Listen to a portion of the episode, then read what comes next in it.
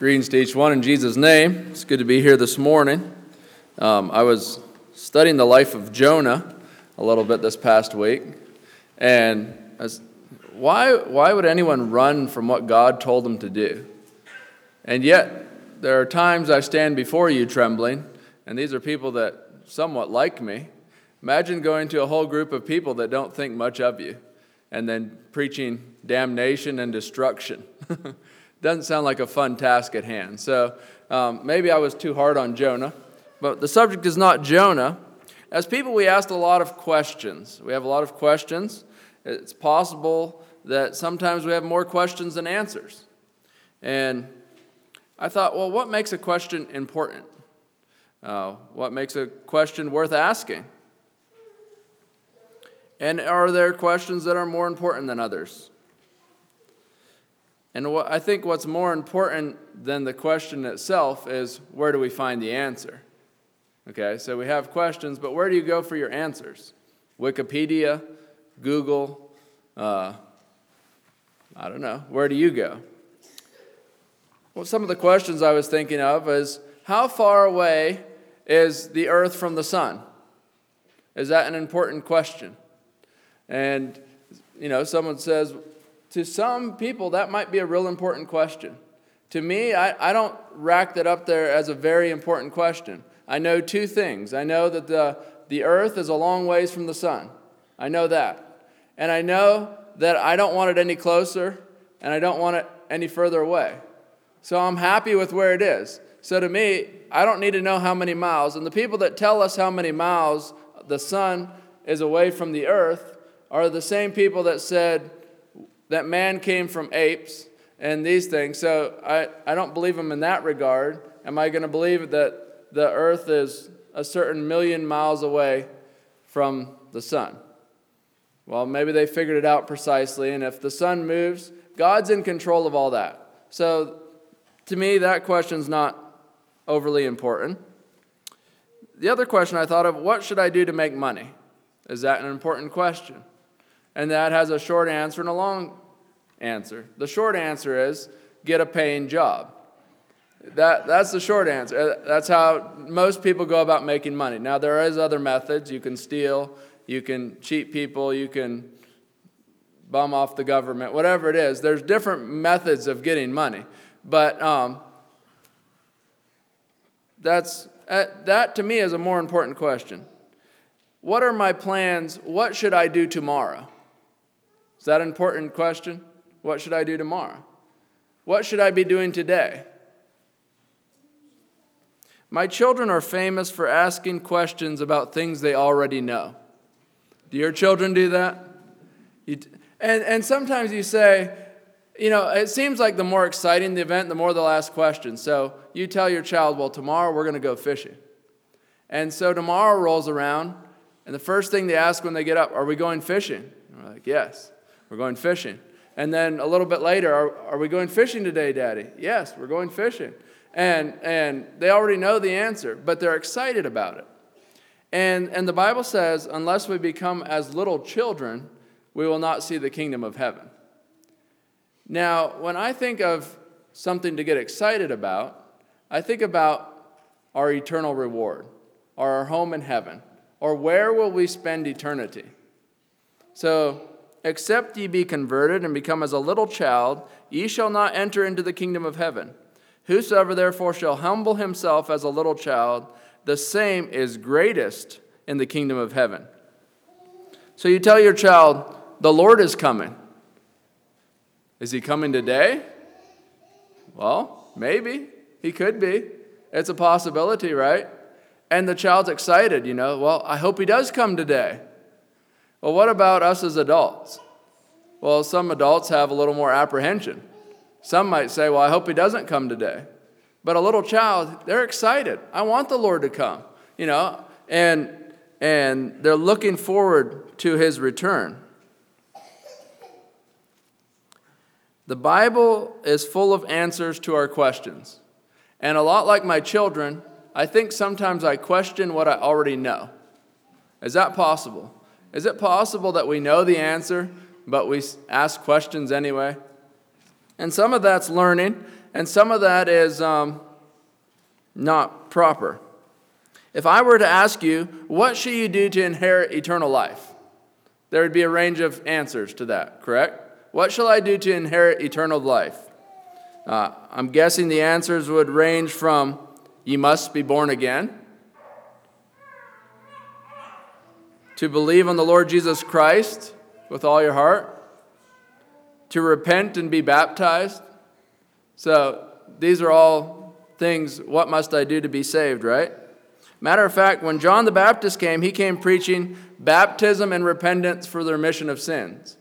And when Jesus left, what did he command his disciples to preach? Baptism and repentance for the remission of sins. But it was through Jesus' shed blood, along with the Holy Spirit working in the lives of the believers. Is that where everything stops, though? If you've accepted the Lord Jesus Christ as your personal Savior, is that where everything stopped? I think that's where everything begins, right? That's where true life begins. That's where uh, a resurrected life begins. I believe in Jesus, I've confessed my sins, and now I'm on my way to heaven. Sounds like a good song, doesn't it? There's probably children's songs that are pretty close to that. I was talking to an individual that happens to be here about the second death. Um, can we die twice? Is it possible to die twice? Revelations 26 says, Blessed and holy is he that hath part in the first resurrection. That's being born again. On such the second death hath no power, but they shall be priests of God and of Christ, and shall reign with him a thousand years. The more I considered my answer that we could die twice, I thought, well, maybe I'm wrong. Maybe we can die more than twice. Is that possible? Well, not in this regard, but there is an aspect of dying daily to the flesh, to, to put the old man to death on a regular basis. And if we don't do that, I don't think we'll see the kingdom of God. What must I do to be part of the kingdom of heaven? What must I do to stay part of the kingdom of heaven? To me, those are two of the most important questions a person could ask. Am I on the road to heaven? Am I on the right path? There are some people that thought that Jesus came and he didn't do what he was going to do.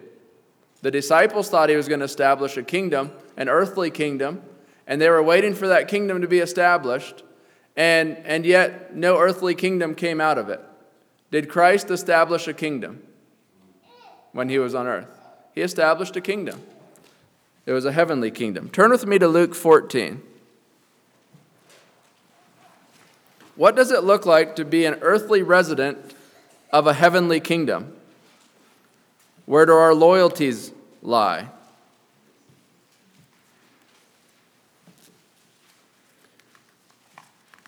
Luke 14, starting at verse 15. And when one of them that sat at meat with him heard these things, uh, there was a person listening to Jesus, he said unto him, Blessed is he that shall eat bread in the kingdom of God. Then said he unto him, then said Jesus unto him, A certain man made a great supper, and bade many, and sent his servant at supper time to say to them that were bidden, Come, for all things are now ready.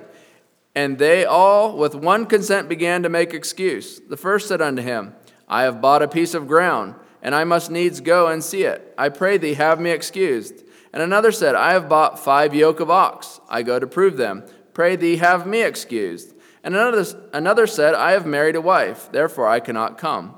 So the servant came and showed his lord these things. Then the master of the house, being angry, said to his servant, Go out quickly into the streets and the lanes of the city, and bring hither the poor, the maimed, the halt, and the blind. And the servant said, Lord, it is done as thou hast commanded, yet there is room. And the Lord said unto the servant, Go out into the highways and the hedges, and compel them to come in, that my house may be filled. For I say unto you that none of these men that were bidden shall taste of my supper. And they went, and there were great multitudes with him. And he turned and said unto them, if any man come unto me and hate not his father and his mother and his wife and children and brethren and sisters, yea, and his own life also, he cannot be my disciple. And whosoever doth not bear his cross and come after me cannot be my disciple. For which of you intending to build a tower sitteth not down first and counteth the cost, whether he have sufficient to finish it? Lest haply, after he had laid the foundation and is not able to finish it, all that behold it begin to mock him, saying, This man began to build and was not able to finish. Or what king going to make war against another king sitteth not down first and consulteth? whether he be able with ten thousand to meet him that cometh against him with twenty thousand. Or else, while the other is yet a great way off, he sendeth an ambassage and desireth conditions of peace. So likewise, whosoever he be of you that forsaketh not all that he hath, he cannot be my disciple. Salt is good, but if the salt have lost its savor, wherewith shall it be seasoned? It is neither fit for land, nor yet for the dunghill, but men cast it out and he that hath ears to hear, let him hear. He that forsaketh not all cannot be my disciple. What does that look like? What does that look like in a practical way in our lives? And I think it looks different for each one of us. There, are there things that we're holding on to that are dear to us? God has invited us to the marriage supper of the Lamb. God has invited us to be partakers of that kingdom. And is there any chance that we say, no, thank you, by our actions?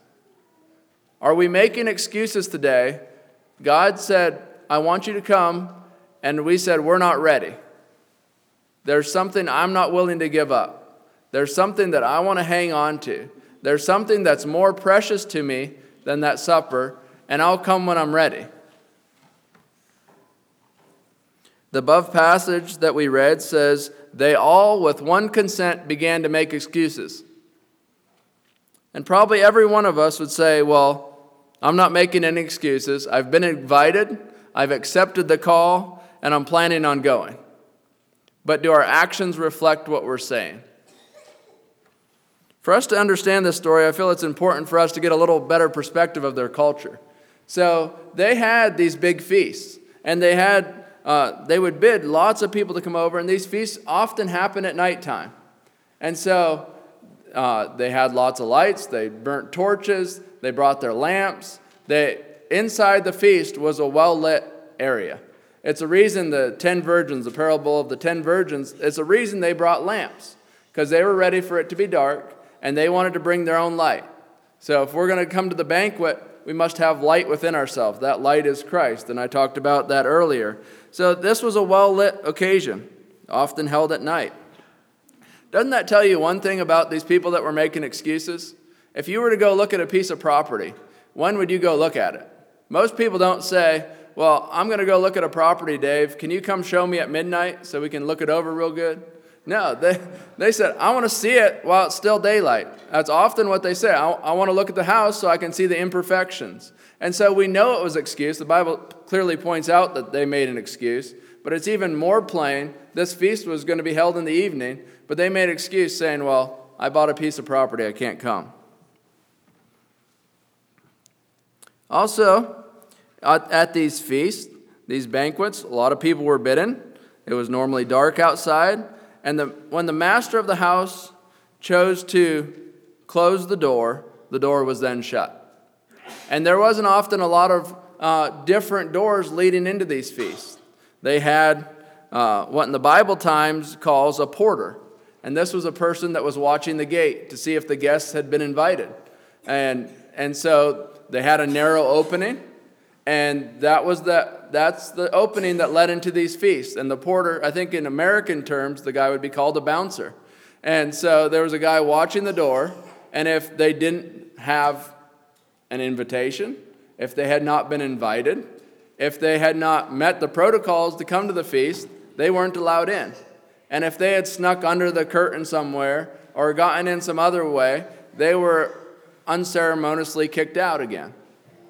Uh, there's a story in a different passage in the Bible. It says that there was a man that came into the wedding feast and he didn't have the wedding garment on. So at the door, the porters often handed out wedding garments and that's to us a type of salvation. Okay? So when we accept Christ as our Savior, when our, our sins are beneath the blood, we've been given the garment of salvation. But then as we go through life, have we kept that garment pure? Are our lives pure before God? Or we say, salvation was nice, but now I'm going to keep doing my own thing. And it's basically saying, well, we're going to go into the feast under our own terms, and we don't need that garment anymore. And, and that person, if you'll remember in the story, that person that was not wearing the garment, he was surrounded by people wearing the garment. And he thought, well, he'll just fit in. But in reality, he stuck out. The first person the master of the house saw was the person not wearing the garment. And he said, Sir, they were handing him out free at the door. Why don't you have your garment on? And he didn't know what to say, and he got kicked out of the feast.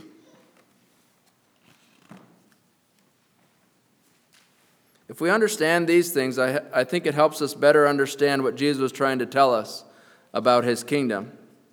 We're living in a day of grace. We're living in the daytime, a time when God is inviting people, people to be partakers of his feast.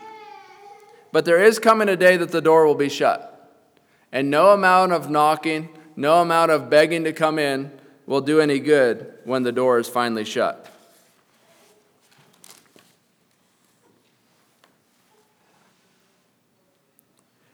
Is there people in our midst here that are sitting here and they're saying, God is asking me to give something up, but it's too great? Am I standing here before you and God is asking me to give something up and I, am not willing to?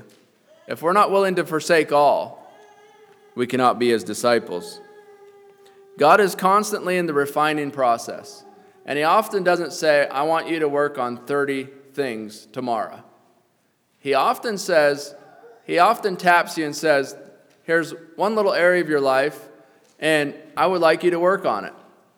And the, the quicker we're over fighting that, and we just accept God's refining in our lives, the sooner we can move on to perfection. But don't be fooled because he, He'll tap you in one area of your life, and you'll, and you'll refine that area, and then He'll work on refining you further in another area and we won't be finally complete until we're with Him in glory. If you'll note the first two excuses that these people uh, were talking about, they were their possessions. So the one was a piece of land, the other one they had bought five yoke of oxen and they wanted to prove them. I've met many Christians who are fine with God burning up their treasures when He returns. Have you heard that?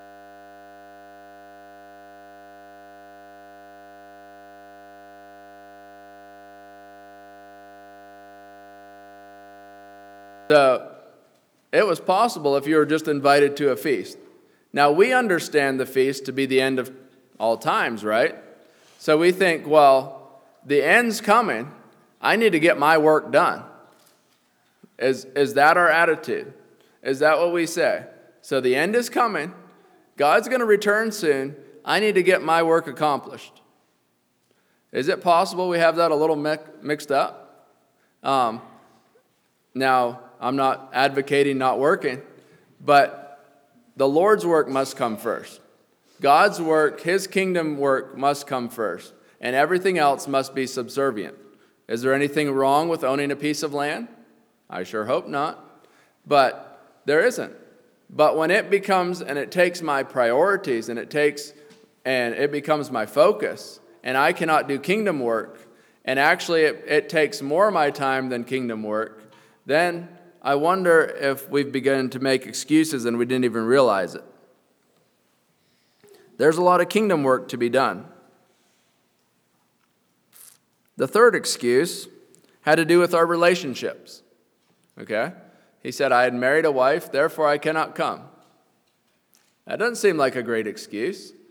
You got invited to a feast and you just got married, make it a date, right?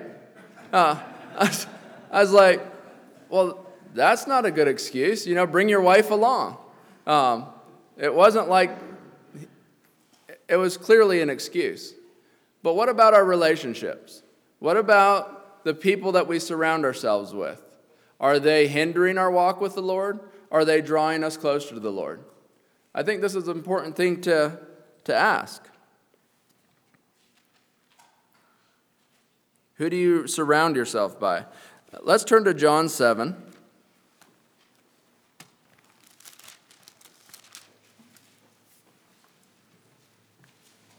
The first, well, before I get to that, I thought we have relationships, and sometimes these relationships are too good. Okay? So we start relying on earthly relationships because things are going so well. And, and we rely on that relationship, and we don't even realize how much we're relying on that relationship until things start to go poorly, until things start to go wrong. And then I think Wes brought this up in Sunday school. Who do we question when that relationship falls apart? Is it the relationship or do we question God? Oftentimes, when our relationships start to go south and we've been relying on uh, earthly relationship, we, we suddenly question God. We say, Well, God, why did you do that to me? But it could have been, God may have allowed it, probably did allow it, but it's an earthly relationship. And we see how much uh, faith or trust or stock we've put in man.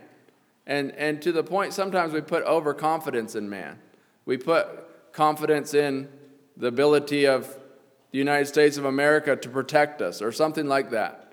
And um, we've begin to doubt our trust in God. Do the people you surround yourself with tend to make you question God rather than worship Him? or to doubt God rather than trust Him. If, if those are the people you surround yourself with, you need to get new company. Okay, let's read in John now. John 7, starting at verse 45. Then came officers to the chief priests and Pharisees, and they said unto him, Why have you not brought him? They said, Why didn't you bring Jesus in here? And the officer said, Never man spake like this man. Then answered them the Pharisees, Are ye also deceived? Have any of the rulers or the Pharisees believed on him? But his people, but this people who know not the law are cursed. Nicodemus saith unto them, He that came to Jesus by night, because being one of them, doth our law judge any man before it hear him, and know that he and know what he doeth? Then answered and said unto they answered and said unto him, Art thou also of Galilee? Search and look, for out of Galilee ariseth no prophet. And every man went unto his own house. So here we have Nicodemus. He's standing up for Jesus, and they said, Are you also from Galilee? Do you also believe in him? And I think he secretly did, because he had snuck out and went to Jesus by night. But if we're not willing to boldly proclaim the name of Jesus, is he going to accept us when he returns. You know, I think we have to be bold for Jesus. Uh, I fault Jonah for being a coward, but how often am I cowardly when I'm proclaiming the name of Jesus? Way too often. And I don't, I don't think Jesus wanted us to be bold. If Nicodemus had said, Yeah, I'm one of his disciples, what would have happened? He would have got kicked out of the group he was in. He would have been uh, persecuted, he would have lost his position. He was a ruler and a teacher of the Jews, and he liked where he was at. But I don't, I'm not saying, I think he was a believer because didn't he help with Jesus' body then uh, and bury him? So I, I think he, he knew who Jesus, who Jesus was. Later on, the Pharisees mocked a blind man for being the disciple of Jesus. Said, Who was it that healed you? And he told them repeatedly. And then they said, Well, are you one of his disciples? Being a citizen of a heavenly kingdom has potential to bring conflict in our relationships. Do you believe that? Matthew 10 16. Behold, I send you forth as sheep in the midst of wolves. Doesn't sound like a good, good thing. Be therefore wise as serpents and harmless as doves. But beware of men, for they will deliver you up to the councils, and they will scourge you in the synagogues, and ye shall be brought before governors and kings for my sake, and for a testimony against them and the Gentiles. But when they deliver you up, take no thought how or what ye shall speak, for it shall be given you in the same hour what ye shall speak. For it is not ye that speak, but the Spirit of your Father which speaketh in you. and the brother shall be delivered up, shall deliver up the brother to death, and the father the child, and the child shall rise against the parents and cause them to be put to death. And ye shall be hated of all men for my name's sake, but he that endureth till the end shall be saved. But they but when they persecute you in this city, flee ye unto another, for verily I say unto ye, shall not have gone over the cities of Israel till the Son of Man be come. Then the, the disciple is not above his master, nor the servant above his Lord. There are many countries where naming the name of Christ is a death sentence. And it's not just amongst the people that don't like you, it's amongst your own family. In Muslim cultures, if you convert to Christianity in some of the, the conservative Muslim world, they will kill you.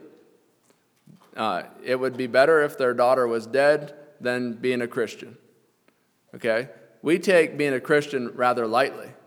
But brother against brother, father against child, it mentions it here. These are things that will happen when Jesus has taken root in one's life and not another. These things cause conflict. There's relationship differences. To be part of the kingdom, we must give our lives a living sacrifice, holy and acceptable unto God, which is our reasonable service. What about relationships that should not be or improper? There's uh, relationships such as um, in, int- intimacy outside of marriage. It's called fornication. Hebrews 12:14 follow peace with all men in holiness, without which no man shall see the Lord. Looking diligently, lest any man fail of the grace of God, lest any root of bitterness spring up trouble you, and thereby many be defiled, lest there be any fornicator or profane person as Esau, who for one morsel of meat sold his birthright. For ye know how that afterward, when ye, he would have inherited the blessing, he was rejected, for he found no place of repentance, though he sought it carefully with tears you know, these a little bit of pleasure, a little bit of satisfaction, and how many people have given up their eternal reward for that little taste of the forbidden? How about an emotional or intimate relationship with someone of the opposite sex while you're married? Is that improper relationships? That will drag you away from God. It will, it will take you away from what he's planned. Churches here in America, divorce is widely accepted and, and um, they said it's fine. But that was not God's plan for man and woman. Matthew 5 31. And it hath been said, Whoso shall put away his wife, let him give her a writing of divorce. But I say unto you, that whosoever shall put away his wife, save for the cause of fornication, causeth her to commit adultery, and whosoever shall marry her that is divorced committeth adultery. Then, if you'll turn with me to Mark 10, because the Pharisees wanted to know a little bit more about this. Mark chapter 10, starting at verse 1. And he arose from thence and cometh into the coast of Judea by the farther side of Jordan, and the people resorted unto him again. And as he was wont, he taught them again. And the Pharisees came to him and asked him, Is it lawful for a man to put away his wife? Tempting him. And he answered and said unto them, What did Moses command you? And they said, Moses suffered to write a bill of divorcement and to put her away. And Jesus answered and said unto them, For the hardness of your heart he wrote you this precept. But from the beginning of creation God made them male and female. For this cause shall a man leave his father and mother and cleave to his wife, and they twain shall be one flesh. So then they are no more twain, but one flesh. What therefore God hath joined together, let not man put asunder. And in the house his disciples asked him again after this manner. And he said unto them, Whosoever shall put away his wife and marry another committeth adultery against her. And if a woman shall put away her husband and be married to another, she committeth adultery. I think many a young man or young lady has been doing, done a great disservice by those that call themselves pastors who tell them, Your first relationship didn't go good, have another relationship, get into another marriage. That is not what the Bible teaches. And um, there are many hurting souls out there, many hurting children in these broken homes. Our, our, the Bible is the foundation, and when it refers to Jesus being the bride or the bridegroom and us being the bride, um, our homes are to be a type of Christ. And when we mar that, it, it, you look at society around us and all the broken relationships and the broken homes, and the home is being attacked more and more all the time. And, and we need to stand guard against these things that are being taught. Is it more important that man approves of our actions or that God approves of our actions? And I'll say it's much more important that God approves of my actions. If I tell you that you can do something, I don't think it's going to stand very well before God when you say, Well, Dave told me I could. And maybe if I tell you something wrong, the blood's going to be upon my head as well. If I'm, I'm, if I'm teaching things that are not scriptural, if I'm teaching things that are false, I will be guilty when I stand before God. But if I tell you something wrong and then you believe it, I'm not sure that works so well. You need to study the scriptures yourself. If God is prompting you to do something and someone else isn't tapping you on the shoulder and telling you to do it, follow God's prompting. Listen to what he's saying. Let's look at the story of the 10 virgins in Matthew 25.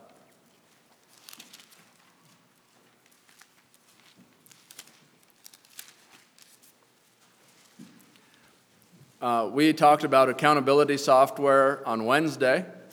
And for some reason, I got a report come to my computer about my computer, and it said that um, my accountability partner should check into my what I've been looking at. And it said on CD-ROM, David looked up 10 virgins. And so it, it, flagged that as uh, being suspect. And I guess in the world, uh, it could be. but I, I, couldn't remember where it was found, and so I was looking it up on my Bible app. Uh, yeah, it wasn't even on the internet, so I found that kind of interesting. I have a conversation with Claire when he gets back.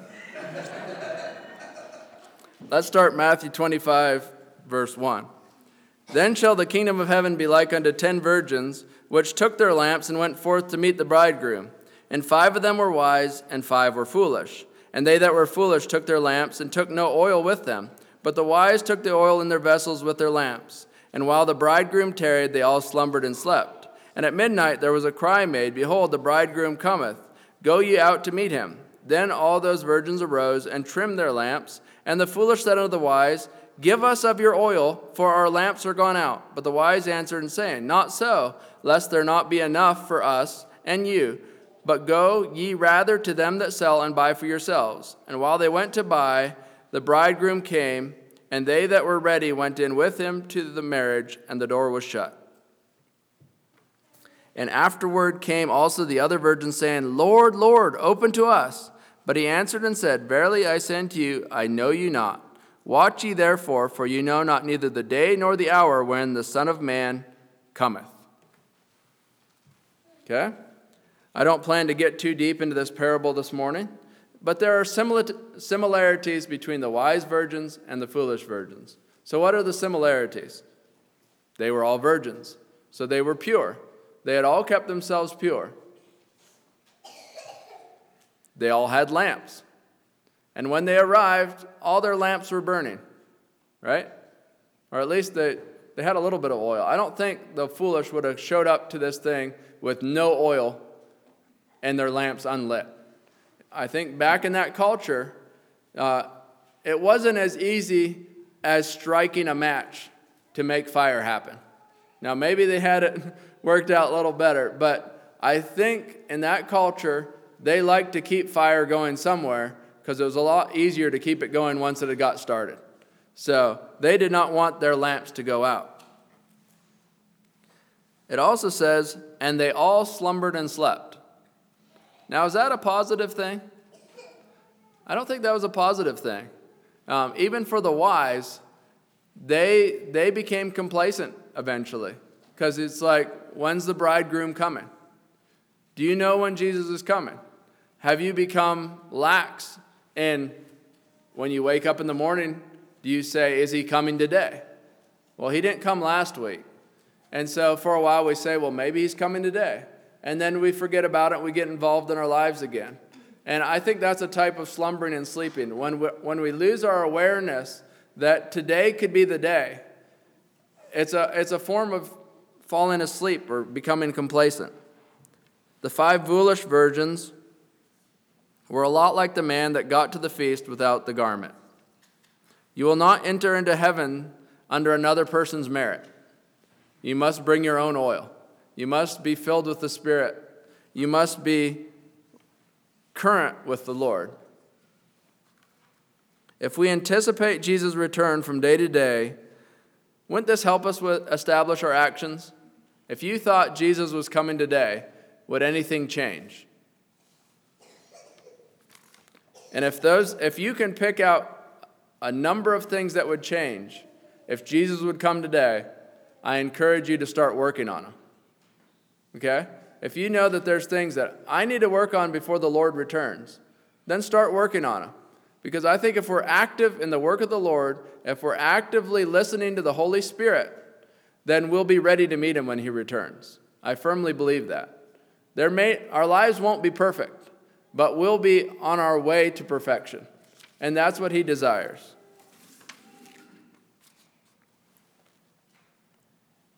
I said it before, but I'll reiterate. Today is the day of grace. Today is the day to prepare to meet the Lord. The answer of what must I do to inter- inherit eternal life is an individual question.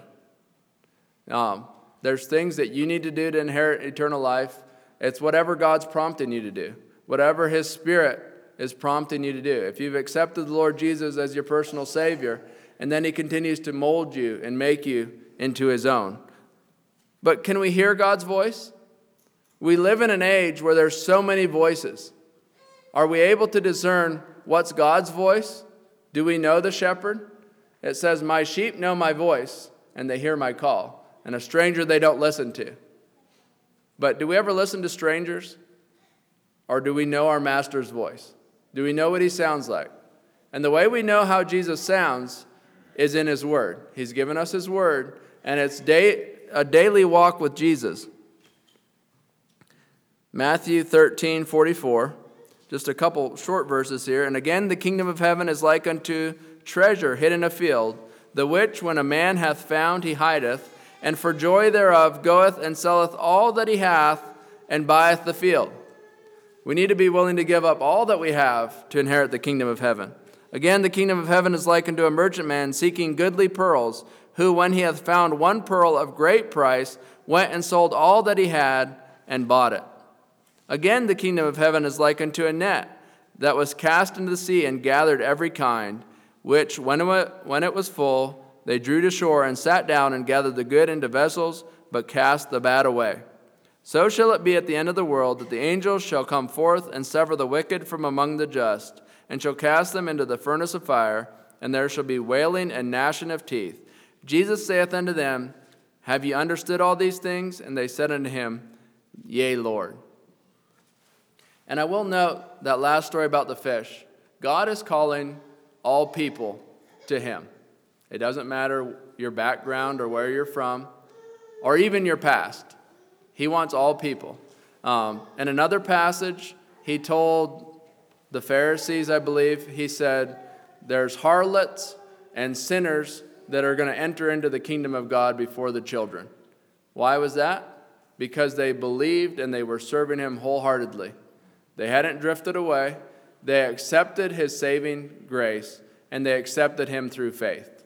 It was said right after the centurion said, You know, I have servants and I can send them, they'll go do this and that. And Jesus said, I haven't found so great a faith in Israel. Read right after that. Find that in your Bible and read right after that. Jesus is calling all men to repentance and to be saved. The kingdom of heaven will be worth it all. Any sacrifice we have to make, any hardship we must endure, will pale in comparison to the inheritance that awaits those who are faithful. Just a song in closing that I would like to read. God's way is best, If human wisdom a fairer way may seem to show, 'tis only that our earth dim vision the truth can never clearly know. Had I the choosing of my pathway, in blindness I should go astray, and wander far away in darkness, nor reach the land of endless day. He leadeth true, I will not question, though through the valley I should go, and though I pass through clouds of trial, and drink the cup of human woe. God's way is best. Heart, cease thy struggling to see and know and understand. Forsake thy fears and doubts, but trusting, submit thyself into his hand. Thy way is best, so lead me onward. My all I give to thy control. Thy loving hand will truly guide me, and safe to glory bring my soul. God's way is best, I will not murmur, although the end I may not see. Where'er he leads, I'll meekly follow God's way is best, is best for me. Can we sing that song honestly this morning? If we can, we're on our way to heaven. Let's have a song.